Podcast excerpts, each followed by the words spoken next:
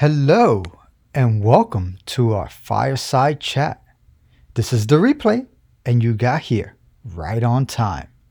So, thanks for joining, and thanks for being a member of our community. We hope you enjoy the rest of the show.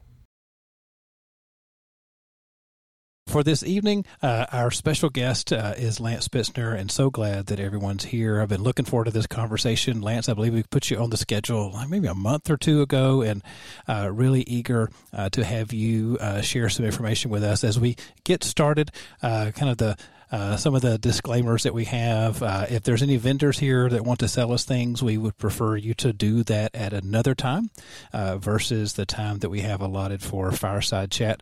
Uh, as Katie mentioned, uh, we've been doing this for a year and a half plus now, every Wednesday night at 8 p.m. until about 9:30 p.m. Eastern time.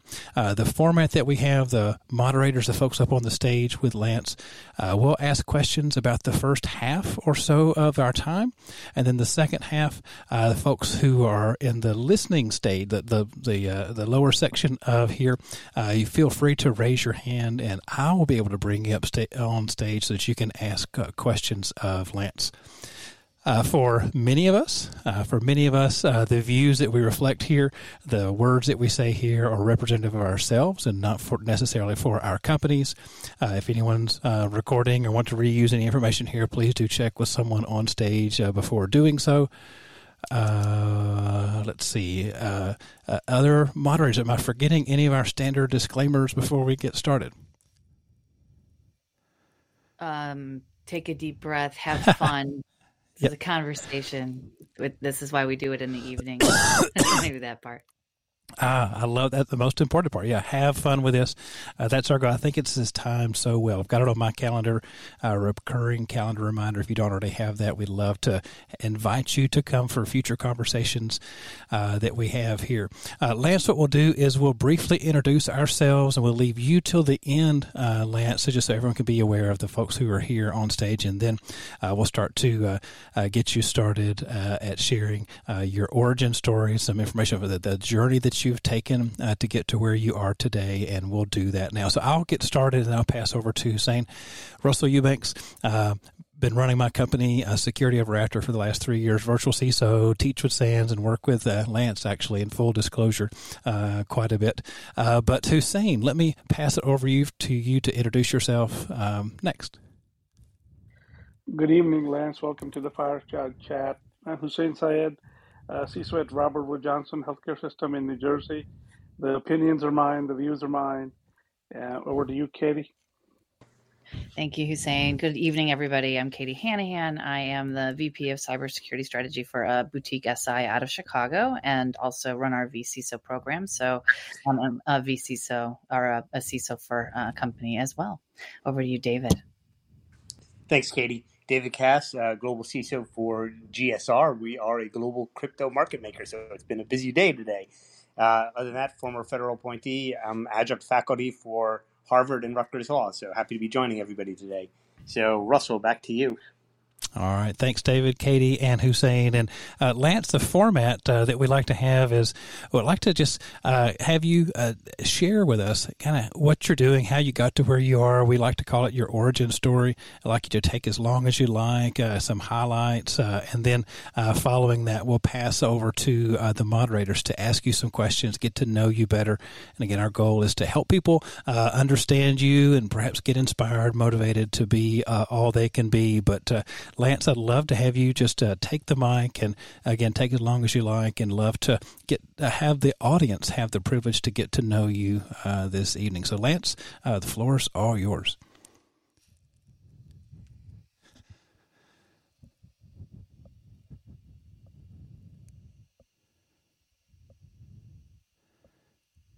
And Lance, I'm not able to hear you right now. Sorry about that, Russell. Um, there we go. So first of all, I didn't know you were going to have all those uh, heavy hitters here, so I'm a little on the intimidated side, but I'm gonna do my best I can to keep people entertained here. Um, so at first, folks, hey, my name's Lance Spitzner. Um, I'm not going to talk that long. I always feel a little odd talking about myself, so I'll give you the quick down and dirty overview, and then we can jump in from there. Um, I've been in cybersecurity for almost 25 years now. So started in about 98, 99. So my path into cybersecurity is a little bit odd because back then there really was no path. In a lot of ways, I literally stumbled into it. Um, let's see here. I was an officer in the army, actually a tank officer. And when I got out as a history major, so I had no technology background, I was in a situation where, hmm, not many job opportunities for tank officers that were history majors. So got my MBA. And while getting my master's, I really started to love the idea or the information world, the cyber world. Back then, cybersecurity was not a thing, 95, 96. So while I was in, uh, getting my master's, I took an internship in a tech company. They worked in the world of Sun Microsystems. So that's where I started my geek world. And there was this new technology that nobody had ever heard of called the firewall. And nobody wanted anything to do with it because in the tech world, it was all about databases. So, as the intern, they gave it to me because nobody else wanted it. And that really started my cybersecurity career. So I'm one of the living proof that you don't need a cybersecurity degree. You don't even need a technical degree to get into cybersecurity. Uh, I was highly technical for about 10 plus years, but everything I did is what I learned on my own. It's amazing what you can learn by building a lab and banging away at that keyboard. So the first 10 or so years, very much focused on the technical side to include teaching at SANS Institute as an instructor. But about 10 plus years ago, I flipped to the human side of cybersecurity. That is where I passionately feel I can make the biggest difference and where I really enjoy because I love working with people. And I'm actually now full time at the SANS Institute, both as an instructor and at SANS Security Awareness. So my job and passion is all wrapped up around helping organizations on the human side of cybersecurity. It's a very exciting time because there's a lot of movement in the human side of the world now. So that's kind of the short overview of how I got here and uh, why I'm here. So, not exactly sure what you were expecting, Russell. Uh, Lance, that's, that's fantastic. And it, the, the great thing is there's so much to work there. First of all, um, I think I ever said to you, you know, thanks for your service to the Army as a tank officer. I really appreciate that. And, uh, and I imagine a lot of folks would say that. But, you know, Lance, you talked about, you know, it's hard to find a, a need. And maybe you looked in the job ads, you know, tank officer, history major, just didn't really uh, show anything. But no, uh, one of the projects uh, that you worked on before, uh, the HoneyNet project, you know, I believe you're one of the founders. we've had another founder on uh, with us in the past. Can you tell us what was it like to do that and kind of start that movement that may, maybe uh, some of us, uh, maybe many of us are familiar with now? What, what was it like back then uh, when you and some others came up with that uh, that idea with the HoneyNet project? So sure, that was probably around 99, 2000. That back then, uh, cybersecurity is very, very much the wild, wild west. Um, so what happened? I got out of the military, got out of the master's program, and here I find myself in the world of cybersecurity and ended up starting with Sun Microsystems on their cybersecurity team. I ended up at Sun Microsystems because I was doing so many firewalls on Sun Microsystems computers that I was publishing papers and tools on how to automate the installation and security of Sun boxes for firewall installs. So Sun, the security team at Sun saw that, picked me up. So I was full time cybersecurity at Sun Microsystems, and here I was attempting to secure some of the biggest companies around the world. And as I was traveling around the world to secure all these organizations, what frustrated me is there was no intelligence, no information on who the enemy was. A big part of my experience in the army was literally know your enemy military intelligence, military intelligence briefings. So there was really no world of cyber threat intelligence in 99, 2000, 2001. So I created this concept of honey nets. And what makes a honeypot different than a honey net is A, it's a network of computers, but B, nothing was emulated, nothing was fake. I just built a real network behind a firewall and I let anything in and nothing out. And I used that to capture all sorts of information, and it really grew. Now, this does not sound very innovative or world shattering, but really 20, 25 years ago, there was nothing really like this. So, learned a lot, met a lot of amazing people, and really grew from there. So, that's where I really developed my technical skills, building the systems, analyzing these systems. So, got very good at system forensics, network forensics, system hardening so my specialty became on the security side, both systems and networking. I have no coding skills. If you ask me to secure a developer, we're screwed because I can't, that's just not my field. But really, over about a 10 year period, met a lot of really smart people. We published a lot of papers and a couple books in the process. And now you have the world of cyber threat intelligence where all these individuals are just doing amazing things to include, you know, things like the MITRE ATT&CK model. Awesome. I appreciate that. I had a feeling you might have a little bit to say uh, about that. Uh, but uh, rather than just keep pelting you with questions, I'm going to pass the mic over to Hussein. Hussein, uh, up to you, my friend. Uh, hi, Lance. So I do remember, you know, working on checkpoint firewalls on Ultra 10. Oh my gosh. Those are fun days.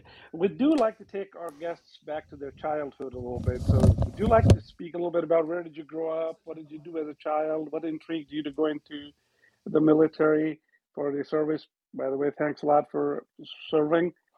Uh, so, get to let the uh, attendees hear you, you know, talk about yourself a little. Yeah, I mean, nothing really exciting about my childhood. Typical suburban childhood in the uh, suburbs of Chicago. Um, I'm trying to think of anything exciting to share. Nothing really exciting to share. One of the odd things is while growing up, I always thought tanks were cool. Most kids growing up wanting to fly jets.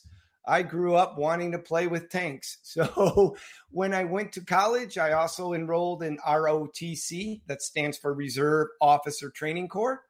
And it's a fantastic way to just really kickstart your career in life because what's great about ROTC or ROTC is you're at school, but you're also learning leadership through the military. They pay for school, you go serve, and then when you get out, you're ready to go into the corporate world. But no school loans, you've had a lot of skills and you've had a lot of experience. So childhood wasn't too exciting, pretty standard suburban life. Um, college, ROTC, military, that's what really helped develop me into who I was today. Got to ride tanks for four years, got that out of my system. And so a lot of the leadership skills I have today, I would have to really say thanks to the military. So I would say the military really helped influence and guide me to where I am today. Thank you. Perfect. Uh, over to you, Katie. Oh my yes. gosh. You guys are tag teaming here? Oh, listen, this is the hot seat, my friend. Have you not have you not listened to all 100 episodes of this program prior? I, SANS Institute professor. I am very surprised. Uh, yeah, no, we do put you on the hot seat a little bit. And if it makes you feel any better, all of us have been in the hot seat at one point or another. If it makes you feel better, probably doesn't, but um, but I will make you feel better um, and and much more welcome. So listen, I love your story. Um, in preparing for this interview tonight, when I, I noticed that you are a history major. By the way, I was too. Uh, I also uh, am in the Chicago area, which I think is probably why we have over 400 connections on LinkedIn together. Oh my um, gosh. I'm, I'm like, I'm assuming we've met somewhere along the way, and I'm hoping late at night in a bar. Um, but I, I, believe that we have a lot of people in common. Um, but yeah, it, you also said something that I say all the time when I talk about my uh, origin story into cybersecurity, which is that I stumbled into it a little bit. Um, and with my military history degree, I ended up supporting uh, the military. And just because you love tanks, I just want to tell you something. This one time at Aberdeen Proving Ground, I'm just there, you know. Oh, I've always wanted to go there. Well, I had a moment you would have liked because I got to a stop sign leaving leaving the the meeting I was at and there there was a tank coming off of the range and I was like, well, I was here first, but who has the right of way? Um, I think that the tank took it, and I was glad he did. Uh, I don't know if you, I don't know what your your uh, position was in uh, the tank. Uh, the, what is it? E one eight E one uh, eight one? Is that what? Yeah, close. M one A one. Okay. Sorry, so many acronyms.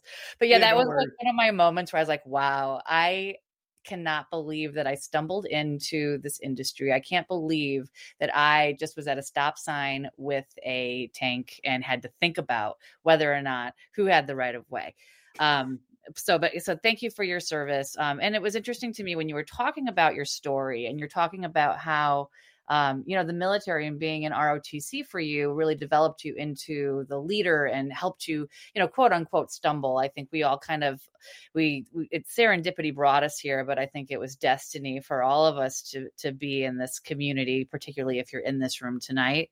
And what I would love to know more about is, you know, what was the the you know kind of impetus for you to even think about ROTC? Um, just because I think that some people you know don't even think about that as an option for for them, but then also expand a little bit more on the leadership skills and the um, things that you've carried into the rest of your career in cybersecurity. Sure. And so what's interesting is I can kind of contrast the leadership that I learned in the military versus the management that I learned in my MBA program. What's really interesting is so, first of all, when I went to college, it, I really didn't know of or plan ROTC. It's just one of those. My, my freshman year at the university, I went to University of Illinois in Champaign Urbana. They have an event called Quad Day. So, as an incoming freshman, there's hundreds and hundreds of booths all set up with all these different clubs, activities, and organizations. And one was the ROTC. And Howie's having a fascination with tanks. I stopped by the booth and boom, you know, found out, hey, there's career options, there is scholarship options, and things like that. So I signed right up and it was a fantastic uh, uh, decision. And what's interesting is what I really love in ROTC is we didn't learn how to manage. So you're not given spreadsheets, you're not looking at numbers, profitability, you're not trying to quantify are we doing good or bad.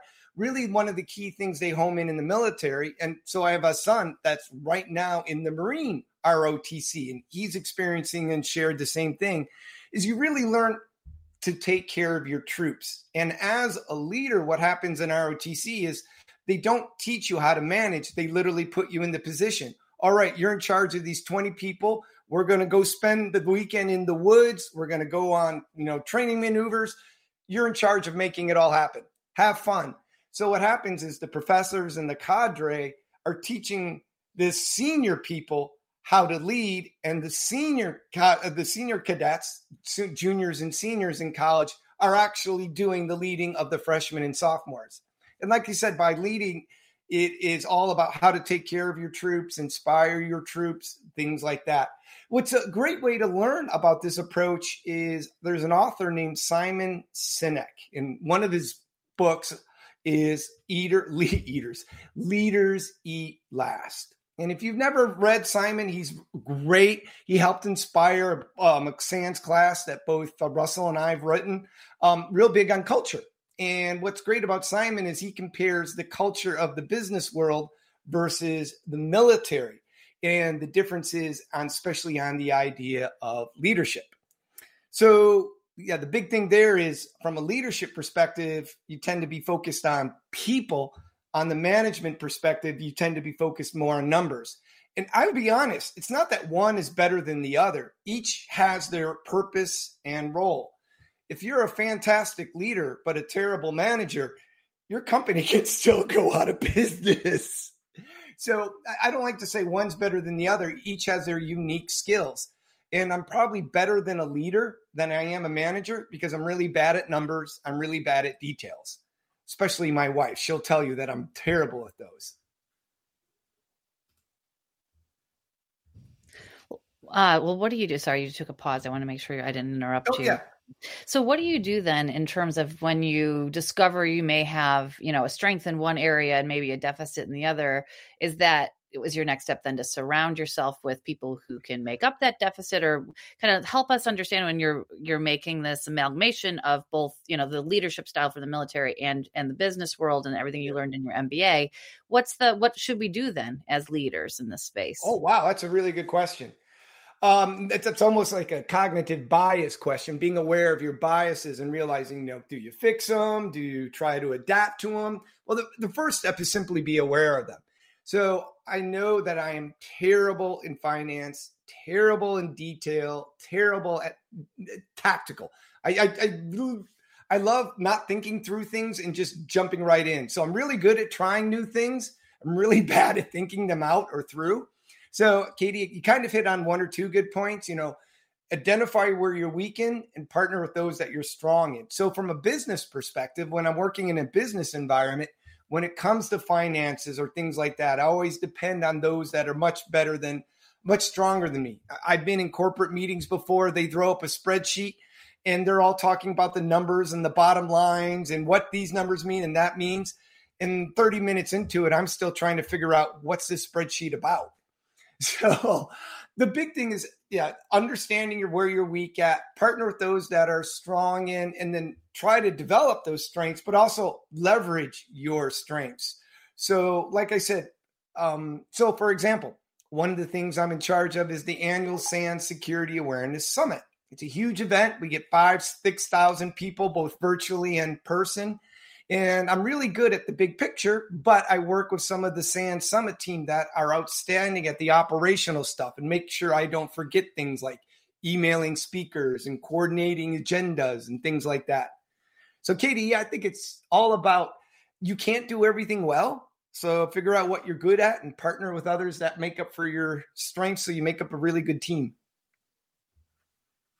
Yeah, I appreciate that. And certainly, you know, uh, I think any great leader uh, understands that. And yeah, your perspective come, you know, having had both, and like I said, in, in working with the military as, you know, supporting them uh, as my client, um, the culture piece, I, I gleaned, you know, eight years of my life, you know, I, I was, eight, that was, that was my life, you know, my, my clients, my peers, my colleagues were in the military. And so, um, but I certainly just appreciate someone uh, coming to the stage and, and, and helping us recognize that there are things that we can take from every aspect of um, all you know all of our leadership experience whether that be in business or in military and then the fact that you're able to bring those together um, and even incorporate um, some really great curriculum is is just really it's it's inspiring lance so just thanks again for for answering the question, joining us tonight. I, am to um, go ahead and just pass the mic over to Mr. David Cass, though, because uh, I could ask you like 10 more questions. And Jeez. I'll save them for another uh, for a little bit later.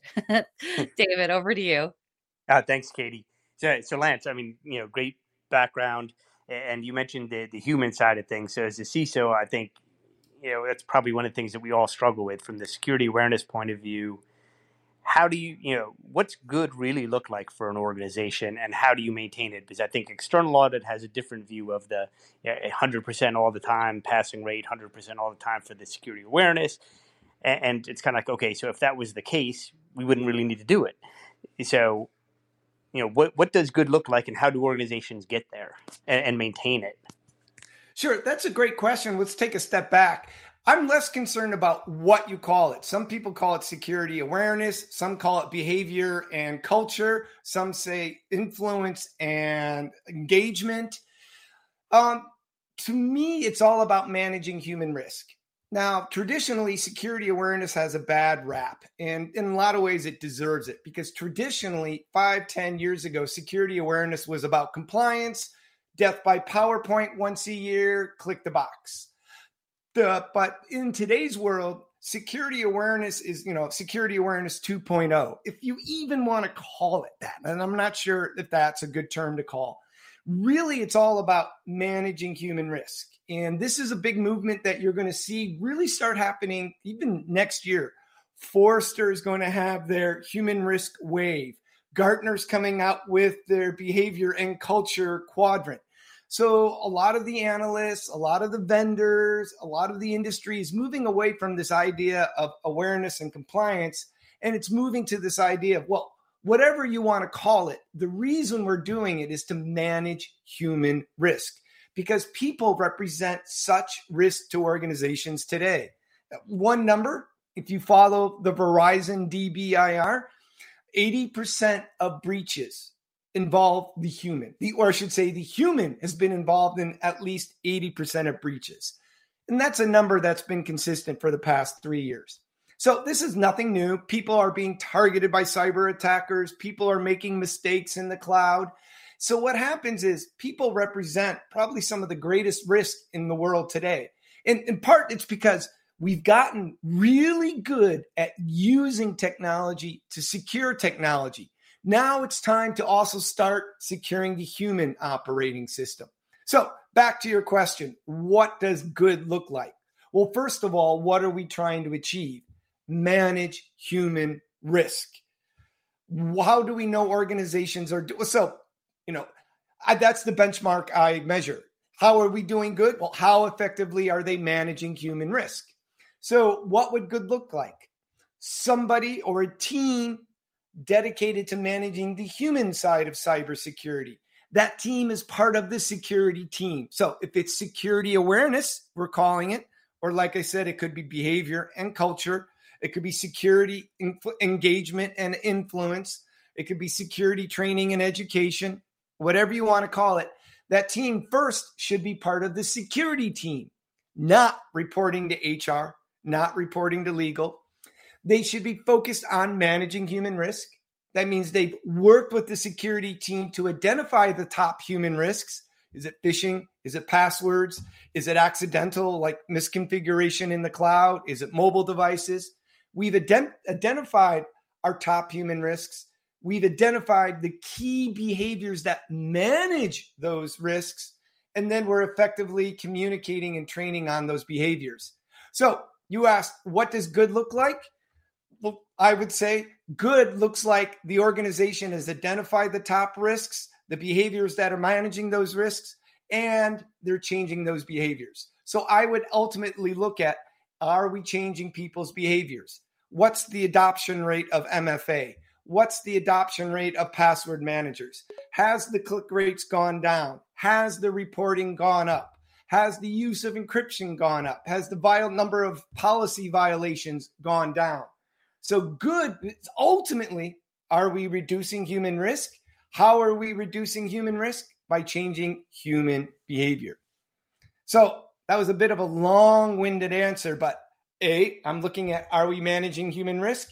And ultimately, that is done by changing human behavior. And that is why I really feel the security awareness team, or whatever you want to call it, is part of the security team because they've got to work with the SOC. They've got to work with IR. They've got to work with cyber threat intelligence. So they better understand those risks and they better manage those risks. If I hear security awareness or what, whatever you want to call the team is reporting to HR or legal, you're dead in the water all you're worried about is compliance. So, not sure if that answers the question. No, that, that's definitely a great point. And then, kind of digging in a, a little deeper on that, you know, uh, I mean, for instance, I work in crypto, so everybody is a risk for me. But uh, in in the space of you know changing culture and changing behavior, how how do you switch between essentially almost the, the carrot and the stick approach? Because you have some that get with the program better than others, and then you have others where you know I hate to say punitive tactics are needed. But you know what what is the balance, and where do you start usually? Sure. So let's take us just a step back. What do we mean by security culture?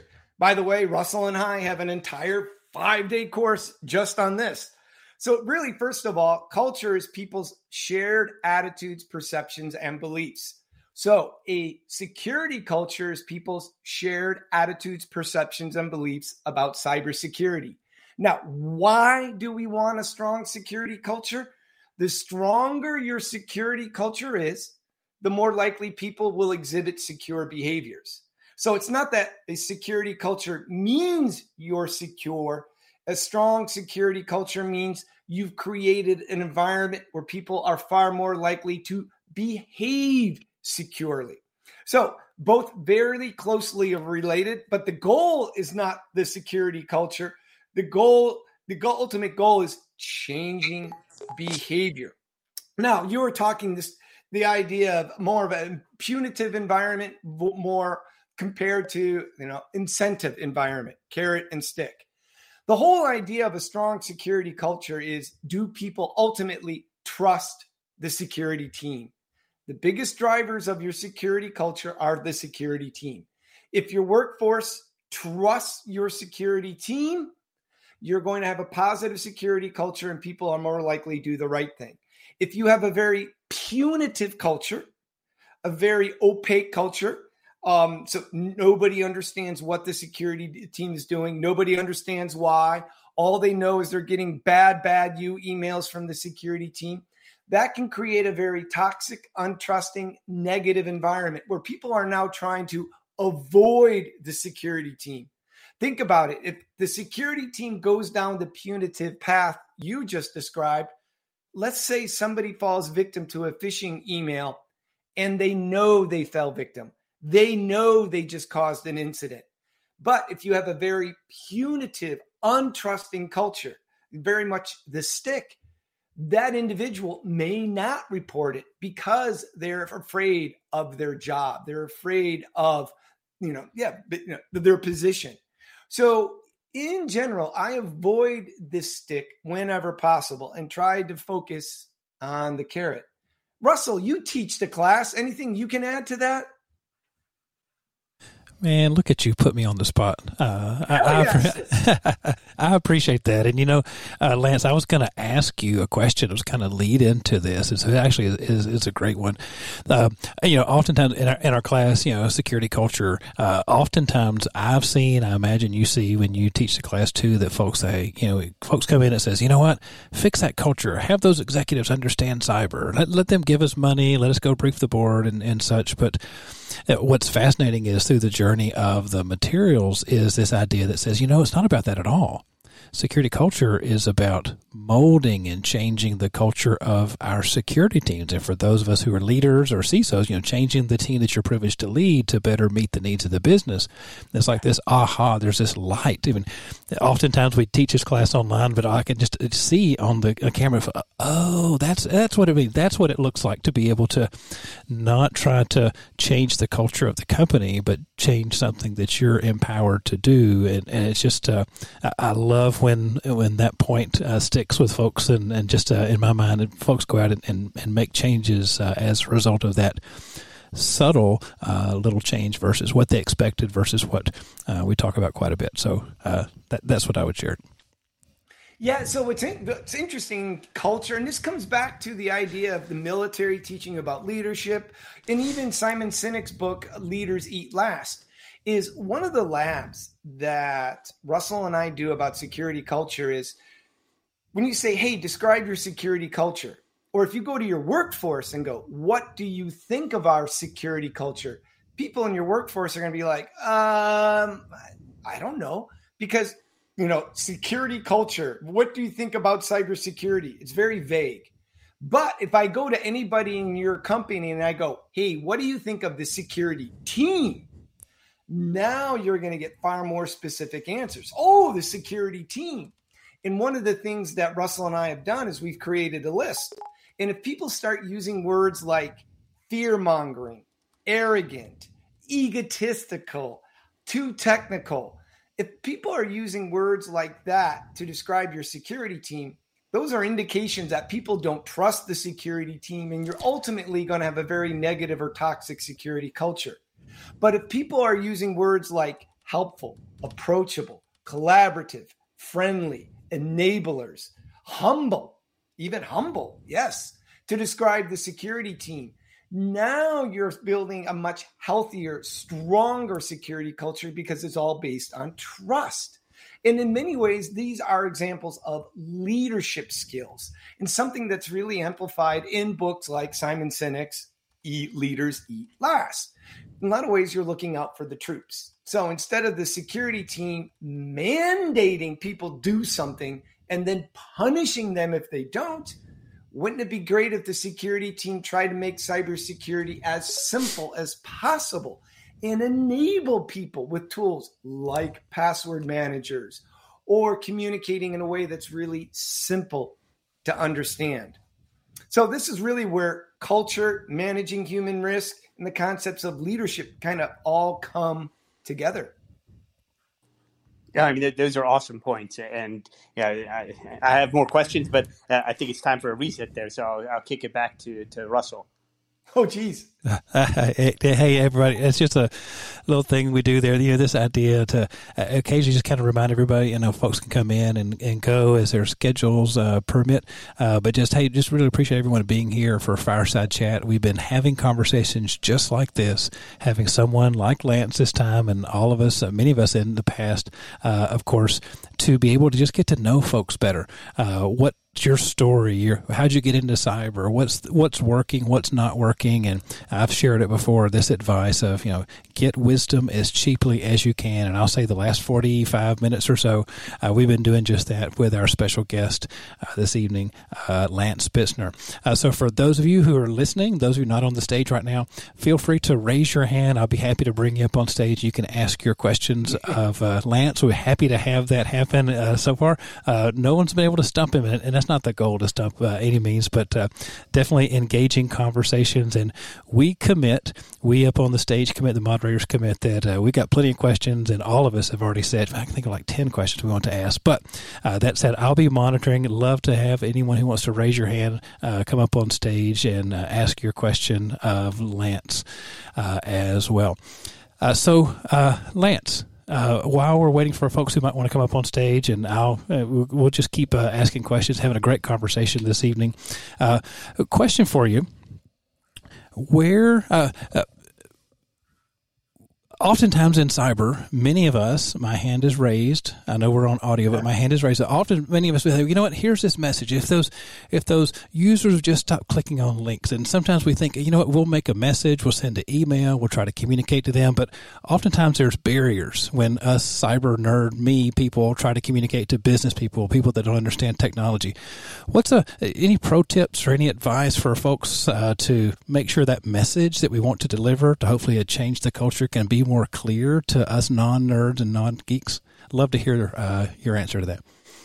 Yeah, so absolutely. So, two things. First, one of the things I like to emphasize is I'm not a fan of the idea is the human is the weakest link. To me, that implies we're saying it's their fault. And in so many ways, it's not their fault. We've made cybersecurity very overwhelming, confusing, and in some ways, scary. So instead of saying the human is the weakest link, I prefer to say people are the primary attack vector because we have failed to secure them. And as such, cyber attackers are taking advantage of that. So, moving to the point you just brought up, why are cybersecurity professionals struggling in getting people to do what we want? We tell them to do X, they don't do X. So is this a motivation issue or an ability issue? And more often than not, it's more of an ability issue. And it comes back to this concept, a cognitive bias known as curse of knowledge. Curse of knowledge simply states the more of an expert you are at something, the worse you are at communicating it. And with cybersecurity, that means technology, the ideas of threats, risk, um, vulnerabilities. Our world is very simple for us and very common sense for us because we deal with it every day. So the idea of using MFA or a VPN or full disk encryption or single sign on, for us, not a big deal because we live and breathe it. But for most of the world, they have no clue. Not only do they have no clue, but they don't want to know. And it's not that people are in any way dumb. We're talking about doctors, lawyers, engineers, accountants, PhDs. It's that we perceive cybersecurity as simple, but for them, it's very difficult. And what ends up happening is we need to take a step back and look at cybersecurity through their eyes and then, then try to make it as simple as possible. Passwords are the classic example. For 20 years, we've been bemoaning the fact that people continue to use bad passwords. We tell them to do X, they don't do it, so obviously they're bad. But think about what we're telling people when it comes to passwords.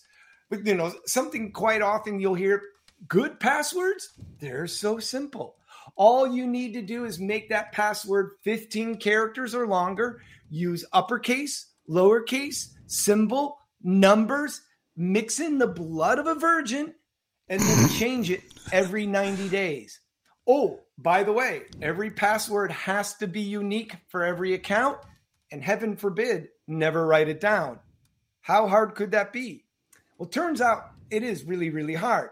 So, what happens in most cases, the challenge we have is security teams are not making security simple for people because we're communicating to and engaging them in our terms. And this is where the world of security awareness, security engagement, security influence, whatever you want to call it, this is where we come in because our job is to make cybersecurity simple. And quite often, these individuals have backgrounds not in cybersecurity, but in communications, marketing, organizational change. One amazing awareness officer I know, she used to be an English teacher. That sounds really odd. But when she talked to the security team, she would understand what they were trying to communicate. And as an English teacher, it was very easy for her to then translate that into simple terms. So I would say the biggest challenge we have, one of the key reasons why security teams struggle is this idea of curse of knowledge. We think in terms of technology, we think in terms of our world, and that's how we communicate to our workforce in our terms. We need to communicate in their terms. They're not stupid, they're not unmotivated, they're just not security experts. So we need to simplify security, not dumb it down, but simplify it. Turns out that's pretty hard to do. Wow, that's that's amazing. Simplify, not dumb it down. That's a tagline. I need to make that. Uh, I think my ring, whenever you call me, that should be like the sound that comes out of my phone. Uh, is is a good reminder for me. So I, I appreciate that, Lance. And I see uh, Stephen and Kevin uh, J. Foster come up on stage, but Stephen uh, brought you up first. I'd love to have you uh, spend some time asking a question of Lance. Uh, Stephen's all you. Thanks, Russell, and, and, good to see everyone here. It's, uh, it's nice change of platform from Clubhouse. Lance, thanks for for taking the stage here in the hot seat, as we would say. You know, as uh, a recently, uh, actually not even recent anymore. Um, you know, PhD in focusing on the human side of things, human risk. Um, you really make me want to go back and revise my dissertation, but I never do that. Um, Eh, you know, but all good things as the academic process and you know did a lot of research into security education awareness training and all that for the last 20 years but you know one of the things that you said that actually was at the time when i started my phd program you know had all these great ideas was the concept of incorporating eh, some sort of human risk baseline as a part of employee third party consultant onboarding process. What are your thoughts on on a baseline um, for organizations as a part of the onboarding process? Right, it's what everyone enters your organization in some form or fashion associated as an employee, contractor, etc. What are your thoughts from a human risk standpoint on baselining? Is it effective? Is should we be doing it? Is there an appetite for that uh, throughout the industry?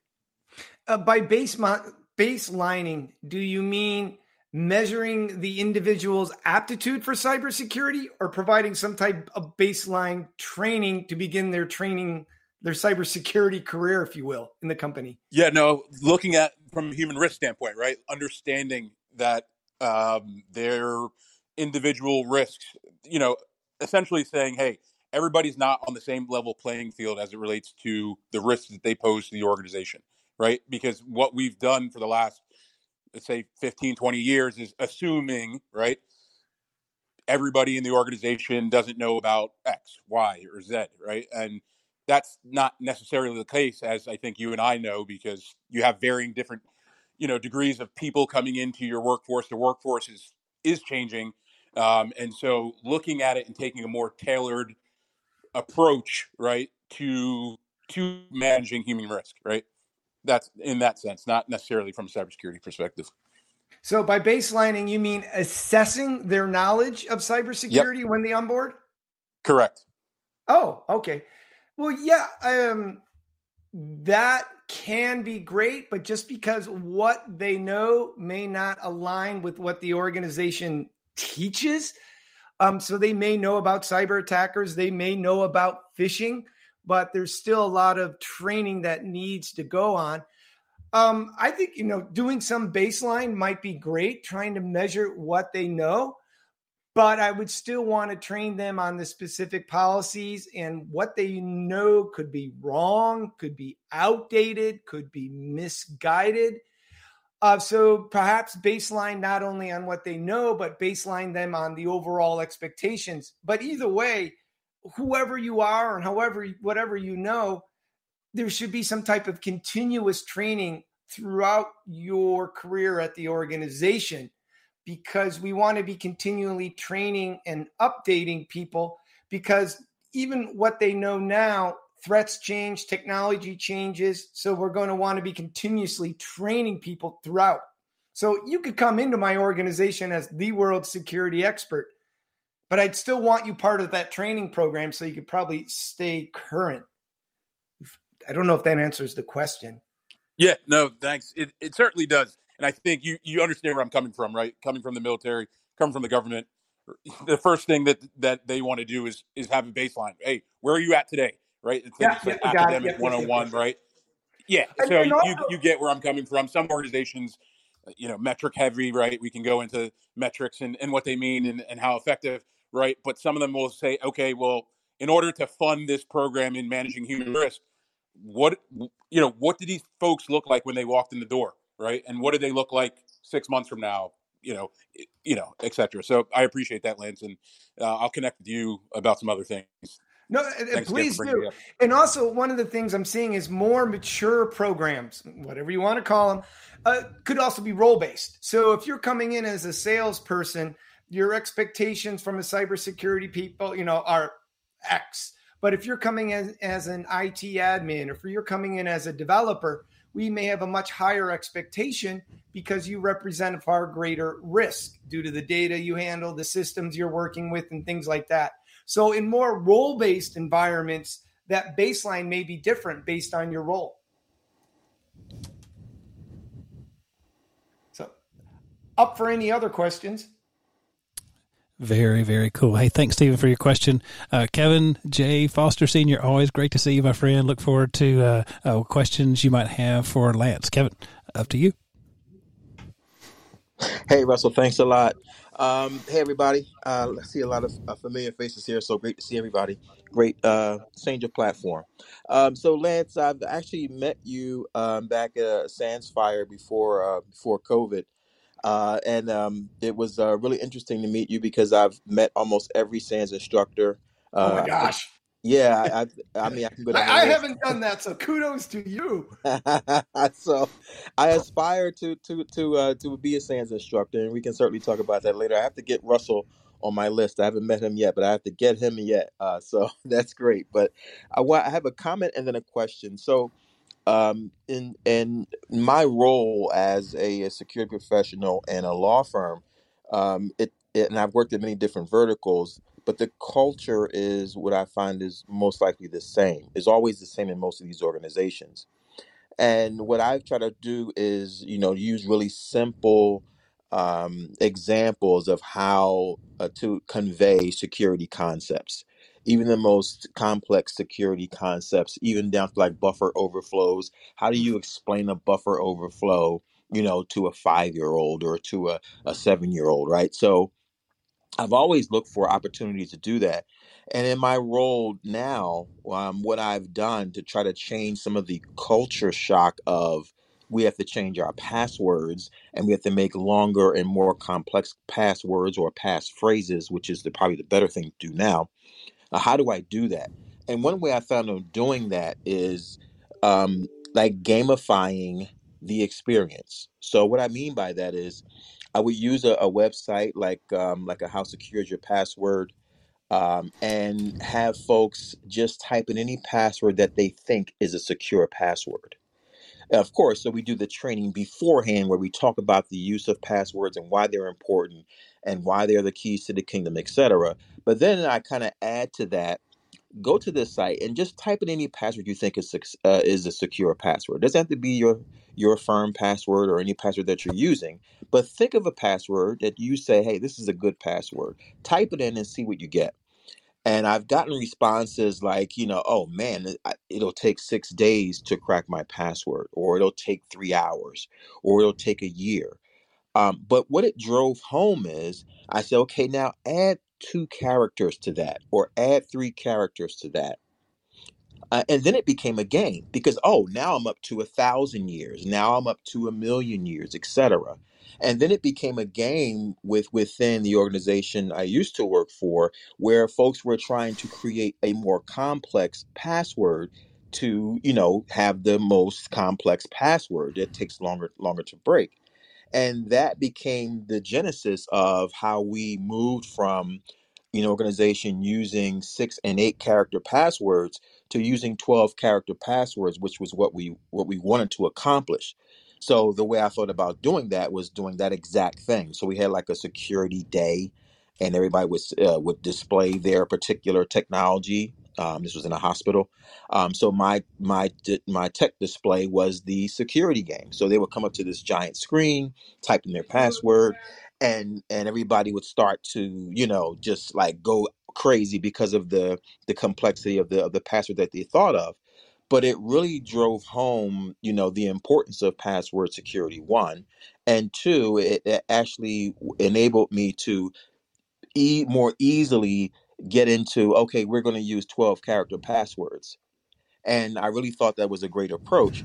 And i want to ask you what is your your thoughts when it comes to um, gamifying or you know changing the security culture uh, at an organization? Because I find that usually if you can change the culture uh, of the organization, it's much more easier to get um, your policies and things like that and your and your objectives um, into the organization and be successful in doing that. And thanks for your your your answer. Yeah, absolutely. So first of all, you bring up a great point: culture. So, how you approach changing people's behavior, remember that's our goal to change behavior, quite often aligns with the culture. Gamification can absolutely be a fantastic way if it's a good fit for the culture. I tend to find the more outgoing the organization, the more likely gamification is going to be a good fit. One of my favorite examples is Salesforce. They have for many years have some fantastic gamified environments especially for their developers, to teach them secure coding practices. And it's gamified in a very competitive way um, badges, tiers, points, all sorts of good stuff.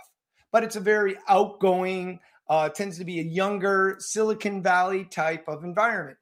There are certain cultures, though, where gamification may not work as well. I tend to find that where it's much more of an older generation, maybe a very conservative type environment, they may prefer to consume training, content, engagement in a different way. And for me, when it comes to building a security culture, for me, it's not so much changing the organization's overall culture, but aligning cybersecurity with the existing culture, trying to embed cybersecurity into the existing culture. So if I'm dealing with a very conservative culture, the security team may be engaging and working with um, the workforce in a more conservative style. If you have a very outgoing overall culture, I'm going to be trying to have the security team as edgy, as engaging as possible, and absolutely gamification. So, once again, things like gamification may be fantastic as long as it aligns well with the culture. But remember, the end state, the end goal is changing behavior. Absolutely. Thanks for that answer, Lance. And um, look forward to ch- checking out with you again. Uh, please do. Please do, folks. By the way, that's that's open to anyone. I love getting questions because I usually end up learning more than the person that asked the question. That is the dirty little secret of being a, an instructor of anything uh, is this yes. ability to learn from uh, others, and uh, that's just a beautiful thing that uh, uh, we're able to do uh, here this evening. So, anyone else who wants to come up on stage, just raise your hand. I'll bring you right up. Be happy to to do that. But mods, any other questions from you of for Lance? Yeah, sure. I have one. I was kind of marinating on. Um, I love what you said about um, changing something that you are empowered to change. Right. This is a big, a big deal uh, when it comes to the human factor, and it comes to um, even just in leadership, picking and choosing your battles. Curious for you as you were coming up in this industry. It doesn't have to be the first, but maybe the most significant or um, just kind of moment in that journey for you where you um, were kind of figuring out when it was time to change something and, and figured out you had that that empowerment to be able to change something. So you're asking me okay just to confirm and repeat the question you're asking me give an example of when i felt like i could create some change? Yeah, mostly, and this is the context because we have a lot of people who listen to this program who are kind of maybe you know early career, mid career, um, who are thinking about okay, how do I find a voice in my cybersecurity organization? So when you said what you said about, you know, that you know, change something that you were empowered to change, or I, I wrote it down. I may have I may have misspoke. No, um, no, no, no. You got this. But that's the quote that I was I was going back to because I think for the people who are listening that are thinking about where they are. Um, and in that moment within their cybersecurity organization where they need to be empowered to make that change, yeah. What did that look like for you? Were you afraid? How did you overcome that um, obstacle of potentially being afraid? You don't sound like a person that was ever afraid quite frankly no no no no. Uh, but i think that you, you see, uh, that's kind of where i'm going with the question is. You know w- how do we as individuals within this space ensure that we're doing our due diligence to speak up when we need to and have that empowerment to be able to make the change we need to within our organizations is that helpful in the clarification it is, and it is, and I think it really comes from a passion or something that you really believe in. So, for example, I'm extremely passionate about the idea that we have to. Security is not just technology; it's people, and we need to stop blaming people and start helping them. Now, for the people on this call, you're like, "Yep, absolutely, totally agree." But if I walk into a room full of cybersecurity geeks who are all technical. And I say, hey, I'm Lance. I'm the security awareness officer of so and so organization. I know I've instantly lost all credibility with those individuals. What I'm the battle I'm trying to fight is really is with the cybersecurity community. I am the battle I'm trying to fight is making highly technical individuals believe and understand that it's not just about technology, but it's also about the human side. And the idea that security awareness officers are not just about posting memes and posters with cats, but we're really about managing human risk. We're on the same team. So that's where my passion and the belief is in. And to be honest, it is hard for me to still, when I get into a room full highly technical geeks, say, hey, I'm the security awareness officer because I know I now have to sell the concept. The idea of security awareness has a bad rap and deservedly so. So that's a big thing I'm changing. But where I get the energy to do that is when I get around people who are open to the idea. So, what, for example, when I'm at the Security Awareness Summit, when I'm teaching the class, when I'm calls on this, and you see the light bulbs going off and people are starting to catch on, then you get really excited and that gives you more energy. But what's really exciting is I'm beginning after 10 years, beginning to see things are really starting to change. When Forrester, when Gartner, when the big four consultings like EY, PwC, when those folks all start talking about managing human risk, you know, boom, maybe we finally crossed the ball and crossed that barrier.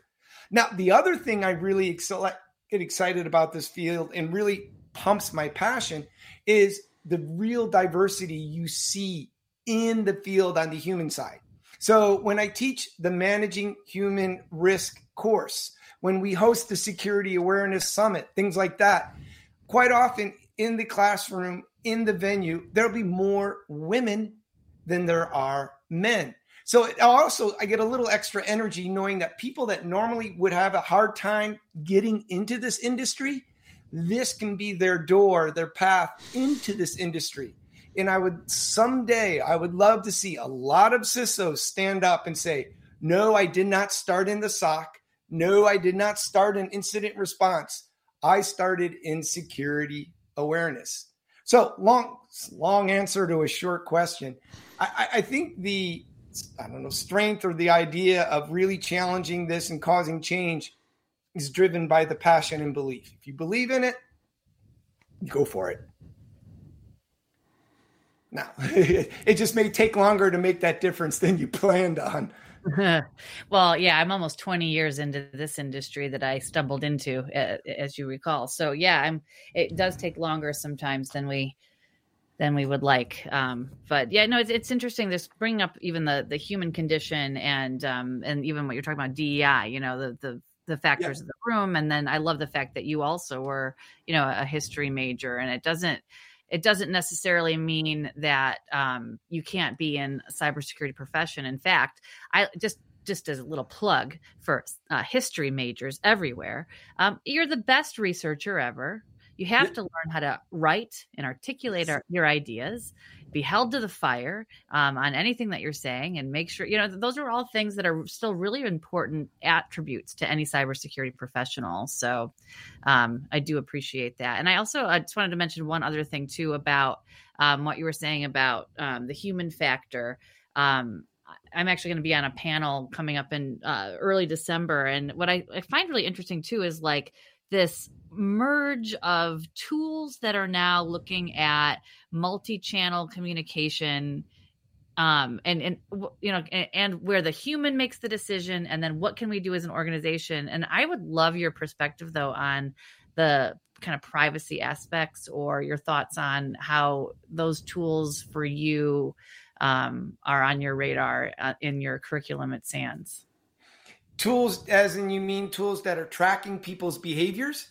Yeah tracking behavior communication um, and how how important those are in addition to the because uh, you you know we were talking about uh, security awareness earlier and i agree with you. You can only go so far with training people. Yep. Um, and so at what point then do we go out to industry and then learn a little bit more about what we can do around some of those additional tools so i'm just kind of curious i don't know if you've done any of those um, uh, classes at SANS, but just curious of kind of what the proportion is between the tools that we need versus the security awareness and the culture changes, and just maybe a little bit more about um, maybe uh, policies, procedures, and tools that you would um, put around the human being within a cybersecurity organization would be really interesting to me. Sure. So, from a tools perspective, there's really two things we can do to approach it. For one, for the existing tools that we're using or asking people to use, let's try to make them as simple as possible. So, for example, I mean, when you're designing an airplane and you're designing the instrument panel for the pilots, you want that instrument panel to be as simple as possible so people don't make mistakes. The problem is with so many of the tools that people are using nowadays, we make a lot of mistakes because tools or even processes are not designed from a user perspective. So we need to make those tools as simple as possible. But on the flip side, there's also tools that are tracking people's activity, what they're doing, their behaviors. In a lot of ways, what we can do is uh, configure those tools to create automatic alerts or even nudges and then alert people saying, hey, you just made a mistake or you were about to make a mistake. This is why mm-hmm. you should not do this. And that's not so much new technology. You're just looking at existing technology from a human perspective. DLP, data loss prevention, not new. However, if I'm an employee and because of autocomplete in email, I end up emailing the wrong person sensitive information. So I was trying to you know email say Katie who is in accounts payable, but I end up emailing Katie, my daughter's basketball coach with sensitive documents. So a technology like DLP would catch it and block it. We have that. Wouldn't it be great if then the DLP then alerted the um, person, hey, you just attempted to accidentally email Katie, your basketball coach. We highly recommend anytime you're going to send a sensitive email, double check the to header first so you don't mistake make mistakes like this again. So the security technology caught the error, but then we can add on to that a nudge, train the individual. So it's real time training. Same thing with EDR, endpoint technology, if we're doing any type of proxy or filtering of websites people go to, password creation. Anytime we see a mistake, instead of blocking it and logging it, add on to that, letting the individual know, giving them some additional training. So we're using a real time event to help change human behavior. So, from a tools perspective, A, make the tools easier for people to use so they're less likely to make mistakes. Two, when they do make mistakes, let them know. Let them know what they did wrong and let them know what they can do right. So, two perspectives from tools that we could start doing that we're probably not doing very well right now.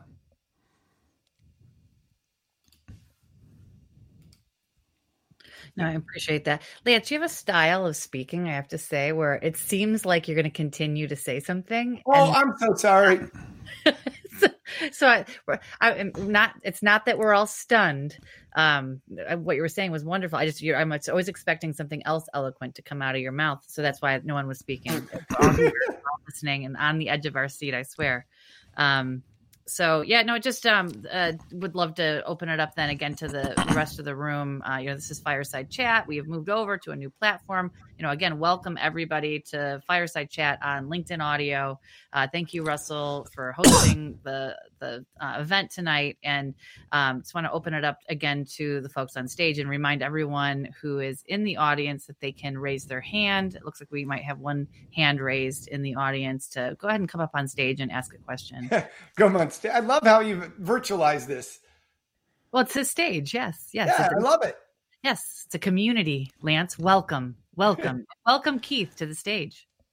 Oh, and Keith, oh my gosh. Yeah, Keith, love to, wow, welcome.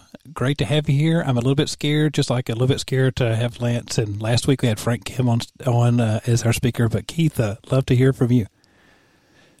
Yeah, so um, first off, huge thank you to Russell for being a continued leader in the community and for bringing venues like this together. Lance, I, I would just offer one tidbit of advice. You know, I've, I've um, like many of the folks here, been around the block for a while. Um, I would just offer that um, whether it's the suggestions you just made around the DLP messaging or the earlier conversations around security awareness, I think one small thing we can all do to tweak the experience of the folks that we rely upon is for us to own those gaps between what the technology can do for us and where where it, it can't complete the messaging versus um, you know blaming the users for those gaps and, and the failures that occur. I think we, we really need to own you know the things that the technology can't do. We really need to own the um, the messaging to our customers on hey you know yeah your password's not strong enough or you failed this social engineering test or you, this this event occurred. How can i do a better job of closing that gap? And versus turning the, the, the camera on them to, to focus on failure. I love it. I, I couldn't agree more. And sometimes that can be something hard for us the security community to uh, consume and understand because it's, it's traditionally been almost an adversarial type of relationship, and we really need to change that. Like uh, Russell and I were talking about earlier, if we asked people what they thought about your security team at your company, we'd love to hear the words approachable, collaborative, helpful, and enabler. Just unfortunately, that doesn't always happen. So the positive news is that uh, when earlier in the conversation you used the word humble, I sent Russell a private message that says, you know, Russell Eubanks equals uh, humble. So it's good to have some peers in the community that uh, that we respect that are setting the tone and setting the example for how we can do better as a community.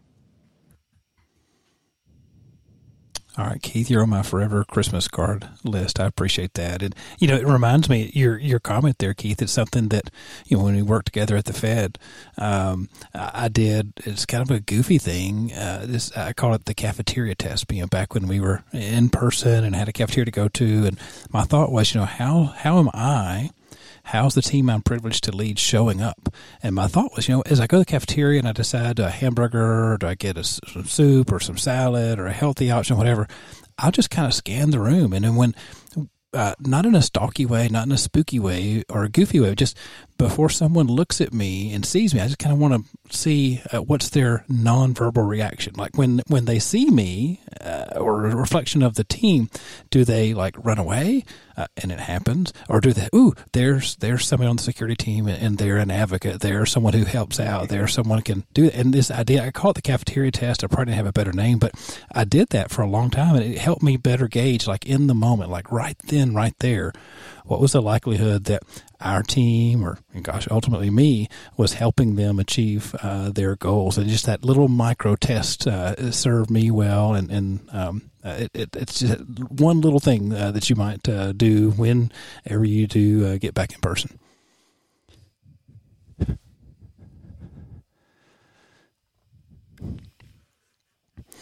So uh, yeah, th- Keith, uh, Stephen, Kevin, uh, awesome uh, questions we've had so far. Got about ten more minutes or so uh, for our time together. Uh, but again, if anyone has any other questions, feel free to raise your hand. We'll bring you right up on stage here. But you know, Lance, with the Security Awareness Summit, I know it's been super successful. You've been very humble about um, what's happened there, what's grown there. I've been privileged to be a part of that here recently, in particular, but as you reflect back on the community that's there, what's your proudest, uh, uh, what's the proudest achievement of the community, and what has surprised you most about what's uh, where it was to where it is right now? Um, lots of proud moments, but I think one of the most that I'm excited about is in the community, we have a community forum. It's about 2,000 people that are all focused on the human side of cybersecurity. And so security awareness, culture, influence, and engagement. By the way, if anybody wants to be added to this, by all means, please reach me, reach out to me. It's a private invite only, so I have to personally add you. But it's very friendly, very trusted, and very interactive. So lots of very proud moments. But I think one that I'm really excited about is, as I mentioned, this human site is starting to explode. And on the forum, we have a job site, and people can post that they're looking to hire someone or they're looking to get hired. And I would say in the past six months, I've seen more posts than I have in the past six years. So it's an example of how I see this is growing. But what I really excited about is how excited people that are new to cybersecurity, how they're getting jobs, how they're loving their jobs, and then how they, after a year or two, they've grown, they've taken on new jobs. So here they're junior in one company, now they're senior in another company. And these are big companies we're talking about credit card companies, financial companies, Zoom. I mean, big, big players. So, one of the things that I'm most excited about is yes, the security community is benefiting from this because we're starting to really impact managing human risk. But what really excites me is the individual impact. You know, moms are coming in and getting excited. People that have never thought they'd have an opportunity are getting excited. So I love the idea of all these new individuals who may not have a technical background have the opportunity to grow in cybersecurity and if they wish develop that cybersecurity background. So for example, I saw one gal 2 weeks ago. She posted, "Hey folks, I'm looking for a job." So just the other day, I reached out to her and said, "Hey, how's it working out?" Because she had been uh, she'd been active on the list, and she's like, "I've got multiple opportunities. Include I just got an offer to be the official human risk officer for this major organization," and she could not have been more excited. So I love how this is benefiting the security community, but I love how this is benefiting all people who may not have had these opportunities five years ago. So there you go. I'm done. Yeah, it's amazing. Especially, you know, we hear however many unfilled cyber jobs, however many people needing a job and curious and interested in cyber. I, I didn't know that. I, am glad I asked, and that's really uh, awesome that folks are finding their place uh, in our community and and uh, loving it and falling in love with uh, what it is that we're able to do. love, love that uh, so so very much. So, uh, Lance, as we're kind of winding down, and we'll leave kind of the last word for you at the very, very end to close down uh, our about an hour and a half conversation uh, today. Um, what I know you you've uh, inspired us. You talked about your story. You talked about some things that have been a, a privilege to be a part of in your career. If you could, I know you're very action oriented. Uh, I know that you like to get things done. You don't like to admire the problem. If you could have one wish that w- all of us who've been listening uh, to you the last hour and a half would would be, like if you could say, "Hey, go take this action, go do this one thing," uh, what would that be? Um, what would you share that you wish that we would do, or we would do, or think about differently to go back and maybe apply one of the ideas that you've talked about uh, or inspired inspired us with this evening? So I'm going to share an idea with you that I was inspired with, with an individual who inspired me. Um, actually, I'll share her name, Jinan Budge. She is the uh, lead analyst at Forrester on the human side of cybersecurity. And she shared a great idea with me.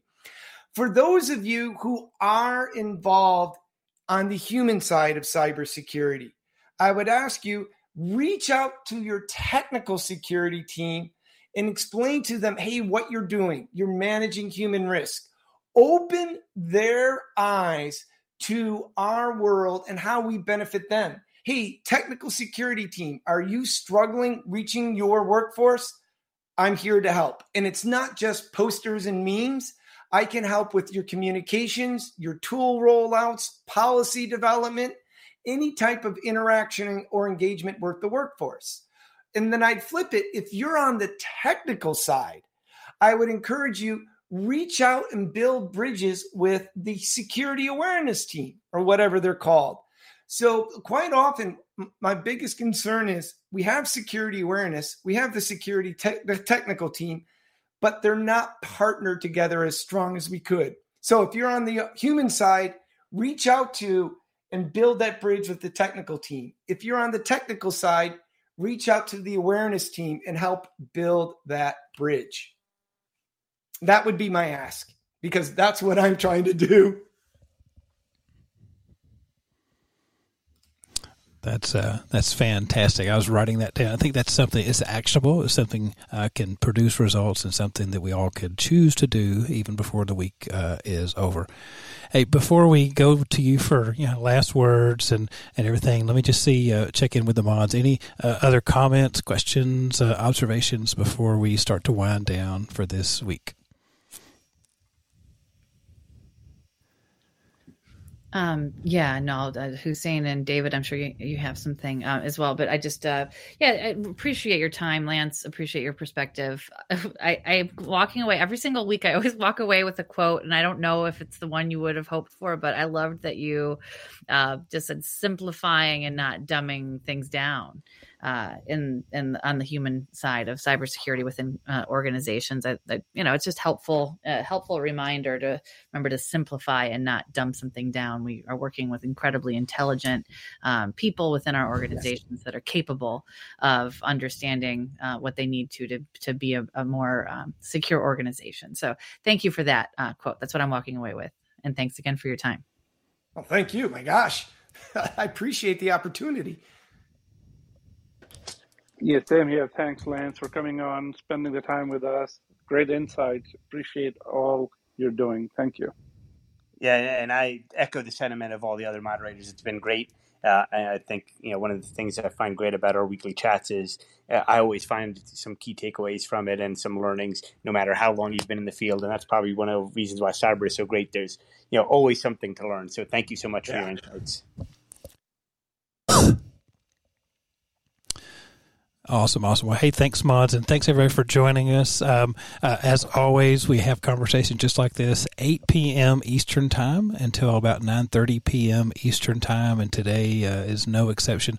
Uh, fantastic to have Lance uh, here with us, and uh, again, he made that offer. If you'd like to be involved with the security community he talked about before, send him a note, send me a note. Happy to do uh, the very same thing. but Lance, love to give you the final word as we kind of close close down for today, but uh, love to anything you want to share with us, anything that uh, you want to kind of close the room uh, with, but uh, just kind of love to give you uh, uh, this opportunity to talk to us one more time before we end this evening. No, um, first of all, once again, folks, thank you. It's a privilege and honor to be working with all these great minds. But key thing is, and I think we are all, many of us are believers here, cybersecurity, it's no longer just a technology issue, it's a human issue. And when it comes to the human side, we use a lot of different terms behavior, culture, engagement, influence, security awareness, training, education. Don't get caught up in the terms, just focus on the end goal help manage human risk. And then we can really start making a difference. Otherwise, thanks so much, folks. I really appreciate this. Awesome, awesome. Well, hey, thanks, Lance. Thanks, everybody. We'll see you back again next Wednesday. Appreciate your patience, everybody. And uh, Lance, again, thanks so much. And I'm sure we'll talk again soon. Good night, everybody.